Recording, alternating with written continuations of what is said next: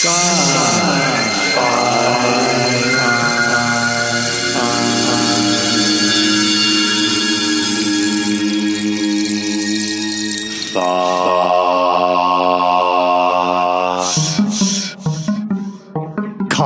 Coyle introduces us to Parvus Press.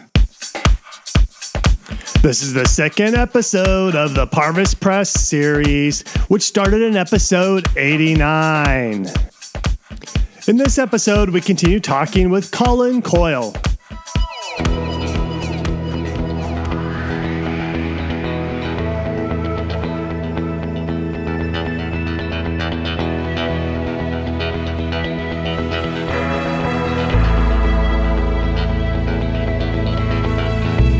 How many people does it take to produce a book? So it varies from title to title. More complex books need a more complex team. That's not to say any book is simple. Parvus has 4 owners, 3 of whom are active in the business on a daily basis, one of whom is more for business expertise, oversight, and financial support. The 3 owners that are active in the business on a day-to-day contribute to every single title. We have 1 part-time employee who focuses on book production processes, so managing files, because there's a whole lot of file changes that happen as a book passes through all these hands, and you really need one person to keep it all straight. So he's in charge of managing the iterations and versions going out to the various contractors that work on different parts of the book. So there's a copy editor, there's a layout designer, there's a cover artist, there's a cover designer who takes the art and does the titling and the text layout. We've got usually at least one other outside editor that works on a book. So probably about... we got an outside publicist too. So 10 to 11 different individuals outside of the author will touch a book from the moment it starts our process to the moment it goes out into the world. Wow, that's awesome. That's what you're revealing to us is why self-publishing on your own is hard, because you have to do a lot of different things, at least proficiently, and be able to spend a lot of time doing those things to be effective at, say, for example, the PR and marketing alone is really a big job. And I'll tell you, though, that a lot of what I learned in the early stages of how to build this business came from studying what self-published authors do. I think self-published authors are kind of leading the way in a lot of marketing and a lot of audience building and building those loyal followings. And that's absolutely, worth highlighting and commending. But the really successful self-published authors, they're not doing it on their own. They're just owning the process on their own, right? So they're still going to outside copy editors. They still use outside cover designers. They'll still, they'll make their own marketing plans, but they may actually, hire out to somebody to send emails on their behalf. Or those really successful self-pub authors have whole teams around them as well. So I don't want to at all, discredit the successes and the effort that goes on in that world.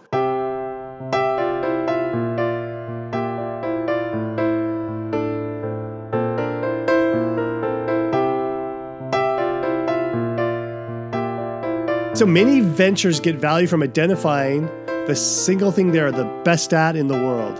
What is Parvus better at than any other? We identify really compelling books that you just don't want to put down. Nice. Uh-huh. It's a central focus for us. It keeps us focused. We might find a book that's well written that we would like to read, but at this point in the company's life, it's not the right book for our catalog. Some editors have an interesting process around trying to choose or vet things. Do you guys have anything juicy to share? I don't know that it's interesting to the outside world. I mean, we do a couple things that are at least slightly unique. We do our first readings blind, so we don't know who the author is. We have no personally identifying information in the manuscript. It's up on our submission requirements, actually. If you send us a manuscript with your name on it, it does not get read, right? We don't want to be swayed by, do we know this person? Are they a friend? Do we like them? Have we met them at a con? Do they have a following?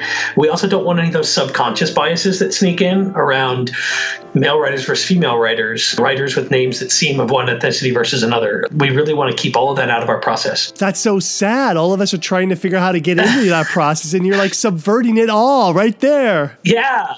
We just want the story to stand on its own and to defend itself, right? And that's where we start. Kaylin Considine, one of our owners, is also the acquisitions editor, and she is in charge of the whole acquisitions process. So she reads every single novel that gets submitted. And if she starts to find herself getting a few pages into a book, she kind of flags it and says, okay, when I got some time, I want to read this. When she finds herself getting a few chapters into a book, she kind of flags it and she says, this is pretty good.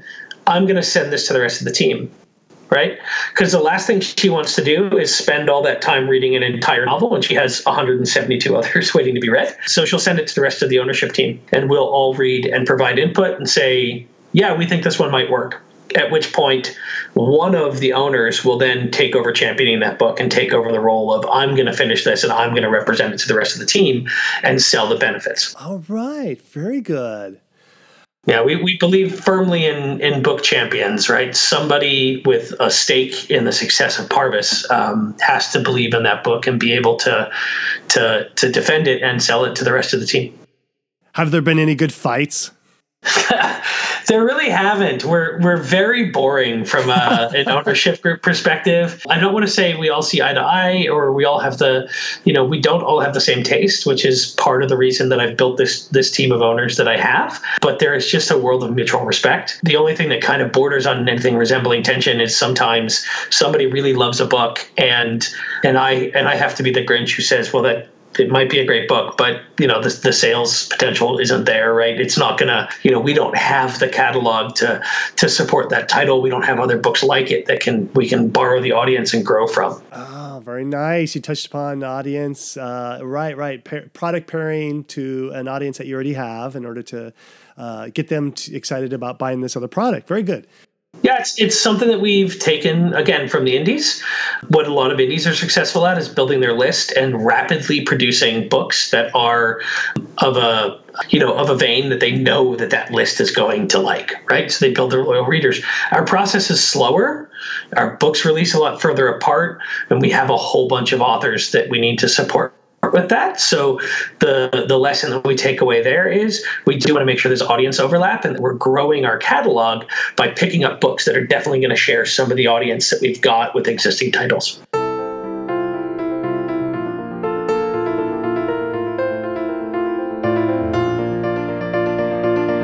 Let's talk about readers for a moment. So envision your target reader. What kind of person are they? What kind of movies do they watch? And I'm not talking about the general reader. I'm talking about the one who you look at someone and you go, that person would love our books. My ideal reader, well, there's the businessy one, right, is someone who likes to pre-order books, but not too early, kind of in the last week to give it a bump in the algorithms, and they love paying full price for stuff. The ideal target reader for us, though, is someone who is a little bit interested in popular culture. They like Buffy the Vampire Slayer. They like Angel. They like Firefly. They like, Mad Max, right? So the types of books that we produce they're not navel gazers, right? They're not door stoppers. They are books that move, right? They are strong characters, but they're plot driven, right? And that's really the kind of reader that we're looking at, that they want to get to know these characters. Those are strong characters, but the characters are not overly developed. It's the plot that moves through and pulls you through a compelling story. Buffy the Vampire Slayer, you're kind of you're creating an age situation there as well. So that's like probably late or early. Let's see, would that be late Gen Xer? Huh. Okay. Cool. Yeah, listen, I mean, I'm a 38-year-old white guy, right? They can't tell what color you are on the radio. No. No, but I have the experiences that I have, right? And those experiences are going to inform what I like, and the books that Parvus buys are informed by what books I like, right? That's not to say that I don't have broad horizons. It just means that we're going to have a tendency to tilt towards the kind of things that have influenced me. It is part of the reason that we try to be as diverse as we can when we bring in other team members, we bring in other viewpoints, right? It's part of the reason why we intentionally read blind. I don't want my biases to be at the front of picking what we do because I don't want the audience to just be people like me. I want this company to be broader, and I want our catalog to be broader than that. But I have to compliment you on having a vision of what your ideal reader looks like, because a lot of people want to be as broad as possible and say, oh, well, you know, it's so hard to pick. It's anybody who reads any kind of science fiction. But we know that can't be true. And it's actually quite helpful to have a clear picture of who you want to attract yourself so you can go out and find those people. We need to start with a focus somewhere, right? And we can grow out from that. But, you know, a lack of focus is the death of business, right? So when we deviate from that focus, it has to be well-intentioned. It has to have a plan behind it. We got to justify those departures.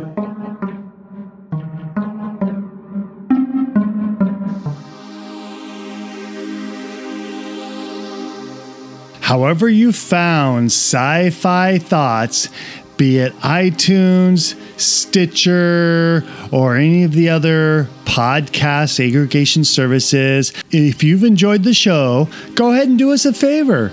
Go to wherever you get this podcast and leave us a review, even clicking a few stars. And this will help out the show in many ways. Parvus Press is spelled Parvus, and you can find them on the internet or tap on the show notes. Next episode, we hear more from Colin Coyle, publisher and president of Parvus Press. So the name Parvus, I was really hung up on it, right? Like, I didn't want to go too far into the planning of the business before I knew what the name was going to be, because names are powerful, right? Like, I've been a fantasy reader all my life. There's power in names. Aren't you curious where the name Parvus comes from? That and others will be revealed in the next episode.